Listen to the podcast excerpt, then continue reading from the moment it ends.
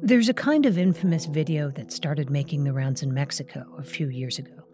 It was about a controversial shooting. And just a quick warning you're about to hear gunfire. The footage is taken from what looks like a helmet cam, and it was first published by a Mexican newspaper. And the scene is being filmed by a soldier sitting behind a mounted gun of an army truck.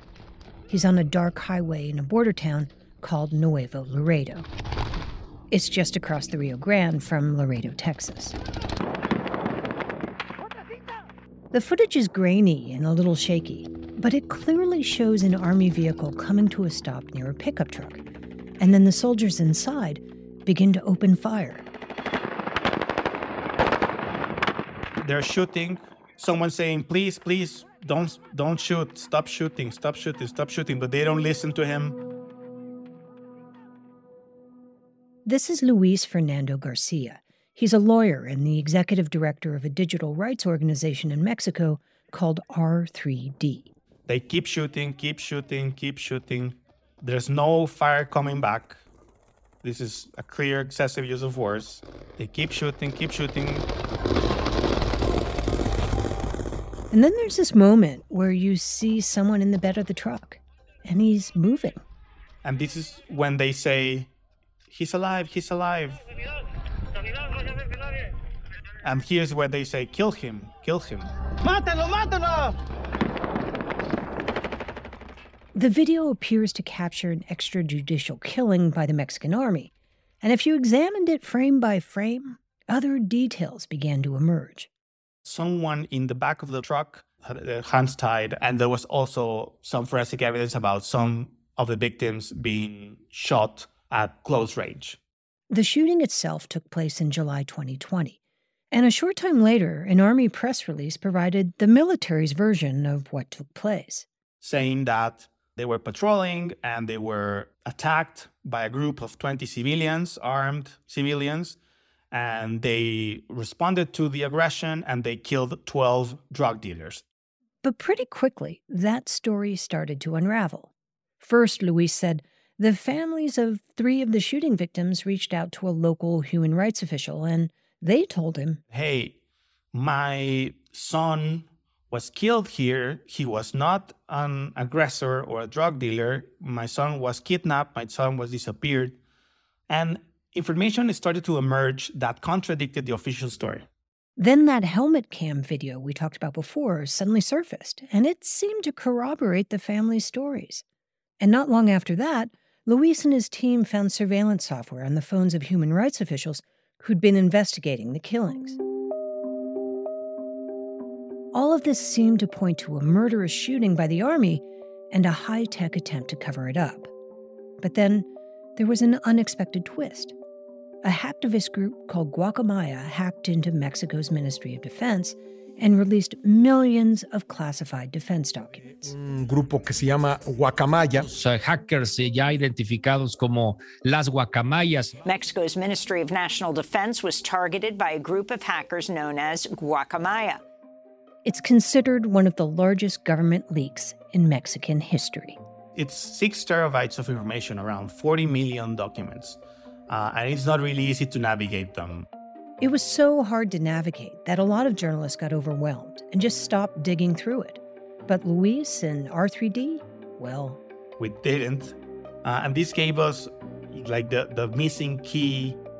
A missing key that both confirmed their suspicions and made clear that something much bigger and more ominous was going on than just this one terrible incident.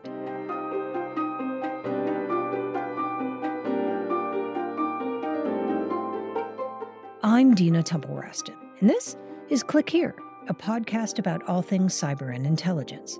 Today, a new round of Mexican high tech surveillance revelations. As R3D and Toronto's Citizen Lab dug into documents released in that leak, they found proof that the Army had not only been involved in citizen surveillance, but had a whole secret department dedicated to it. And among the targets of that secret unit not just the people trying to get to the bottom of what happened during those shootings in Nuevo Laredo, but also people just in their orbits. It's not just the highest profile people that were targeted with Pegasus, it's their friends, their lovers, their softball coach, people around them who might have access to them were targeted as well. R3D and Citizen Lab released a new report about these latest revelations, and Click Here was part of a small group of journalists given early access to it. We'll tell you what they found.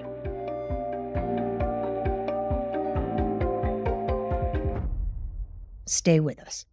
If you're looking for a daily guide to cybersecurity news and policy, sign up for the Cyber Daily from Recorded Future News. It serves up the day's most interesting and important cyber stories from our sister publication, The Record, and then aggregates all of the big cyber stories you might have missed from news outlets around the world. Just go to therecord.media and click on Cyber Daily to get all you need to know about the world of cybersecurity right in your inbox. Hello, I'm Adam Fleming from the Global Story podcast from the BBC World Service. We are looking at Lina Khan, the face of the US government's battle to regulate big tech. She's already redefined the way we talk about monopolies. Now she's taking on the likes of Amazon and Meta. But who is she? And will she win? The Global Story brings you fresh takes and smart perspectives from BBC journalists around the world. Find us wherever you get your BBC podcasts. R3D and Citizen Lab had been investigating unauthorized surveillance in Mexico for years. And in 2017, they revealed a shocking discovery evidence that sophisticated spyware was being deployed against ordinary citizens. They found an Israeli spyware you may have heard of called Pegasus. It's like a spy in your pocket because it infiltrates your smartphone. It vacuums up your texts, your emails, your phone calls, everything, without you or even your service provider knowing it happened. Journalists, international investigators looking into kidnappings, the families of people killed by drug cartels, they were all targeted. And all the evidence seems to suggest that one institution had planted it the Mexican army. Which was worrisome for all the reasons you might expect. It wasn't just because the military was spying on people, but also because in Mexico, the army's reach has been expanding the army doesn't only control public safety. They, they're not only the federal police now. They control roads, customs, they build airports, refineries, trains, they have banks. They are really amassing an incredible amount of power. R3D's 2017 report with these revelations caused an uproar. It was a big scandal. It was in the front page of the New York Times. Mexico has long been known as what you might call a spyware early adopter. The Mexican government bought high tech surveillance products like Pegasus before much of the world even knew spyware existed. And while R3D and Citizen Lab knew that Pegasus had been planted on citizens' phones, they hadn't yet been able to prove decisively who was behind it. And the Mexican president himself, Andrés Manuel Lopez Obrador, denied his administration used spyware at all. Sí. Señor presidente, muchas gracias de nuevo por recibir nuestras preguntas. Soy Luis Fernando García de la Red en Defensa de los Derechos Digitales. Luis confronted him about it during a 2019 press conference. Ante esta información, ¿podría usted confirmar si el gobierno federal sigue utilizando el malware Pegasus? Could you confirm, he asked the president, if the federal government is continuing to use Pegasus spyware? Lopez Obrador said now that there was a new administration, his administration the days of Pegasus in Mexico were over. And then he went a step further, saying he was particularly sensitive to this because when we were in the opposition, the president said, the previous administration used it against us. Nosotros en la oposición éramos espiados. We haven't purchased Pegasus spyware, he said, and we don't do things like that, he added, as a matter of principle. Y no lo hacemos por una cuestión de principios. That was the last administration, the president kept saying, not us. The army denied any involvement as well. But then came the Guacamaya leaks and all those secret military documents. As R3D pored over them, they began to find evidence that confirmed some of their worst suspicions that the president of Mexico and the army had been lying. Among other things, Luis and his team found contracts and memos that linked the Defense Department to entities known to sell Pegasus in Mexico. Just give me a second and I'll show it to you. He's pulling up one of the smoking guns. Well, the important document is this one. So, Luis shares his screen with me. We're looking at a Ministry of Defense memo. Buried in the small print is the name of a company that Luis has been tracking for a while, a company that's known to sell NSO's Pegasus. Comercializadora Antsua, the same company that we already had a strong suspicion that was the intermediary company that was being used by NSO Group to commercialize Pegasus in Mexico. The memo appears to show details of a deal between this company and the Defense Ministry, which was buying what it called a remote information monitoring system, which is just another way to describe, that's right, Pegasus. So this acknowledges that this contract exists, how long it lasted, how much they paid for it, around, around 140 million pesos. Which is... And even more important, it provided all kinds of specific references to the contract itself. We have the number of the contract, the date of the contract, the amounts paid for the contract, so that solidify our beliefs that the army was actively trying to hide the information related uh, to this and lying to different authorities. When we come back, the contract appears to be just one of the things that the Army was hiding. Any security service that starts building secret and unaccountable cells and then equipping them with powerful and secretive hacking technology is at extreme risk of that technology being abused. Stay with us. Politics has never been stranger or more online, which is why the politics team at Wired is making a new show, Wired Politics Lab. It's all about how to navigate the endless stream of news and information and what to look out for. Each week on the show, we'll dig into far right platforms, AI chatbots, influencer campaigns, and so much more. Wired Politics Lab launches Thursday, April 11th. Follow the show wherever you get your podcasts. As Luis and his team continued to dig into those leaked documents, they ran into an acronym they'd never seen before. It appeared to be some kind of military intelligence unit. In Spanish, it's known by the initials CMI. CMI. What was CMI? We didn't know what CMI. You Google CMI, you will you are not going to find much or anything. But in that document, it said CMI stands for Military Intelligence Center. And the more they dug, the more they realized that this was a secret unit inside the Army, fully formed with all the official bureaucracy of an agency. First, we found their logo, which means Centro Militar de Inteligencia, Military Intelligence Center. That's what CMI stands for. Their motto is there too. It reads discretion, opportunity, and precision. As Luis read on, he started to understand what this mysterious center does. The objective of the CMI, it says, is to give to the intelligence arm of the chief of staff intelligence products generated from information obtained through closed um, uh, through closed systems. Yeah, for closed systems. It's not open source intelligence. This is intercepts of communications. According to the Guacamaya documents, CMI is the group in charge of doing all that high tech spying on citizens that R3D had uncovered. Things like intercepting satellite communications or vacuuming up the contents of phones, all kinds of surveillance. Luis said this is the first time the existence of CMI has been revealed publicly. The logo and, and the objective and the mission and what they actually do has not been uncovered until now. Luis said he can't find any evidence that the unit was formally or legally established, and he thinks he knows why.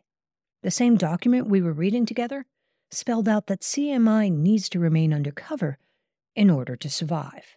And there's a really interesting, I'm just going to highlight this one of the threats that they identify is that the people know that they exist and what they do. Oh, meaning they don't want people to know they exist or what they do. Exactly. Click here reached out to the military secretariat to ask about CMI and has not heard back. But it wasn't just the documents that led Luis and his team to conclude that the Army was behind the surveillance. There were digital breadcrumbs supporting that too.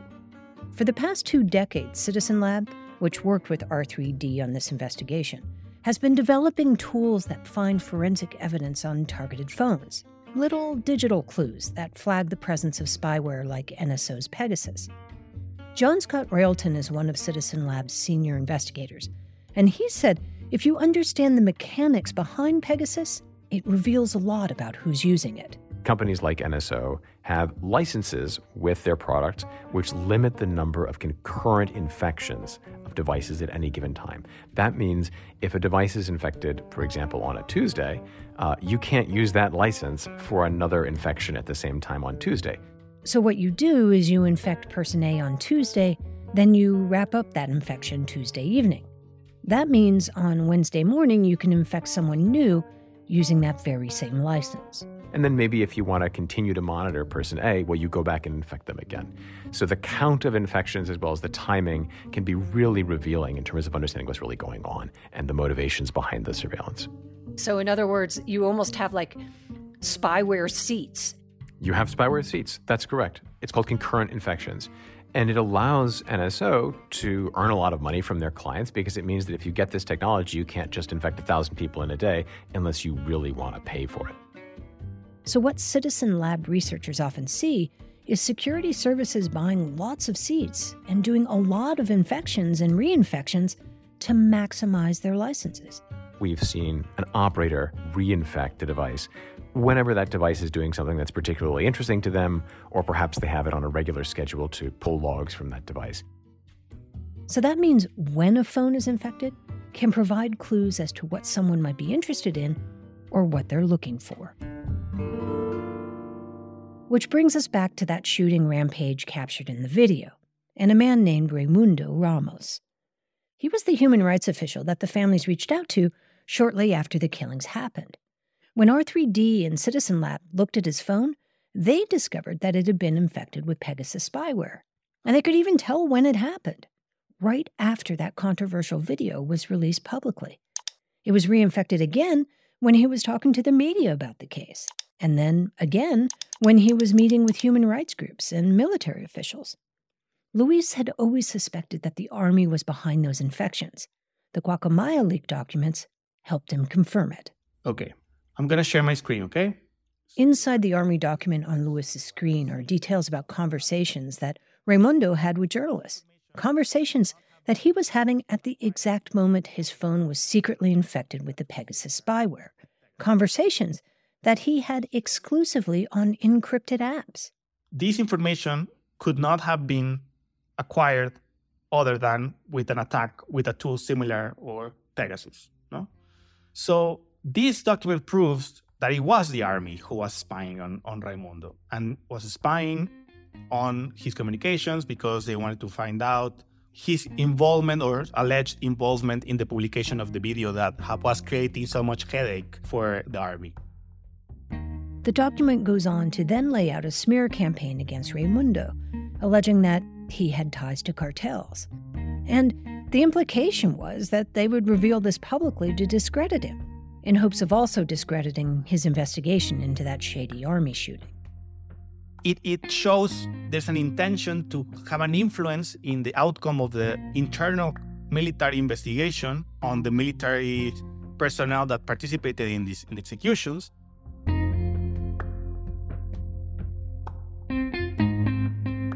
So, in other words, Luis said he thinks the army used Pegasus to keep tabs on what people like Raimundo were finding out about the killings in Nuevo Laredo. Click Here spoke with two U.S. government sources familiar with the killings and Raimundo Ramos, and they said they never found any evidence that supported allegations that Raimundo had links to cartels. Naturally, all these new revelations that have rocked Mexico have raised questions about who might be behind Guacamaya, the hacktivist group at the center of it all. Next week, we'll tackle that question and take you on a deep dive into what has become one of Latin America's most prolific hacking groups. The amount of information they were able to collect and then share with journalists really sets them apart in a way that we have not seen in the region before.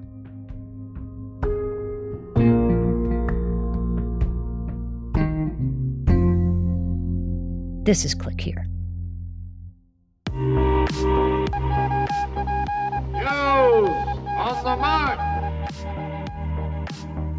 Here are some of the top cyber and intelligence stories of the past week. The FBI and the Cybersecurity and Infrastructure Security Agency, or CISA, issued an advisory late last week about Royal ransomware. This is a second warning the U.S. government has issued about this ransomware strain in just the past four months. Royal ransomware has been around since September 2022. And it uses its own file encryption program and does things like disable security protections and snatches huge amounts of data. Researchers at the cybersecurity firm Cybereason say the Royal Ransomware Group is made up of a team of experienced hackers who have worked as associates for other ransomware groups in the past. The password manager company LastPass has said that there were two breaches in August, not just one as previously reported. They found another breach that occurred in mid August, and that second one appears to have allowed hackers to rampage through the company's cloud storage and exfiltrate sensitive data. The company said attackers gained such extraordinary access because they'd targeted the home computer of a specific LastPass employee with deep system privileges. LastPass added that the threat actor was able to capture the employee's master password as it was entered after it was authenticated, and then gained access to key parts of the network. And finally, fast food giant Chick fil A said more than 71,000 of its customers had their financial information stolen from their website during a breach that went from December to February. In documents filed with the Attorney General offices of Maine, Montana, and California, Chick fil A said it began an investigation after discovering suspicious login activity. The information stolen included names, credit card and debit card numbers, email addresses, and membership numbers. Some accounts also had identifying information like birthdays, phone numbers, and addresses. It's unclear if they know what you ordered, too.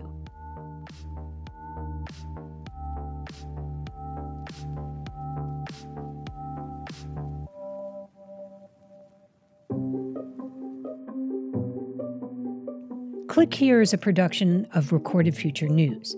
I'm Dina Temple Raston, the executive producer and host of the show.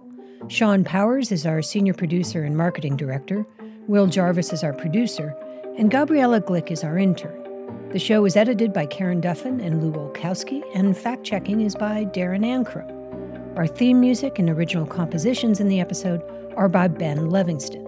We also use music from Blue Dot Sessions. And we want to hear from you, so please leave us a review and rating wherever you get your podcasts, or send us an email at clickhere at recordedfuture.com and check out our website, clickhereshow.com. That's it for this week. I'm Dina Temple Raston, and we'll be back on Tuesday.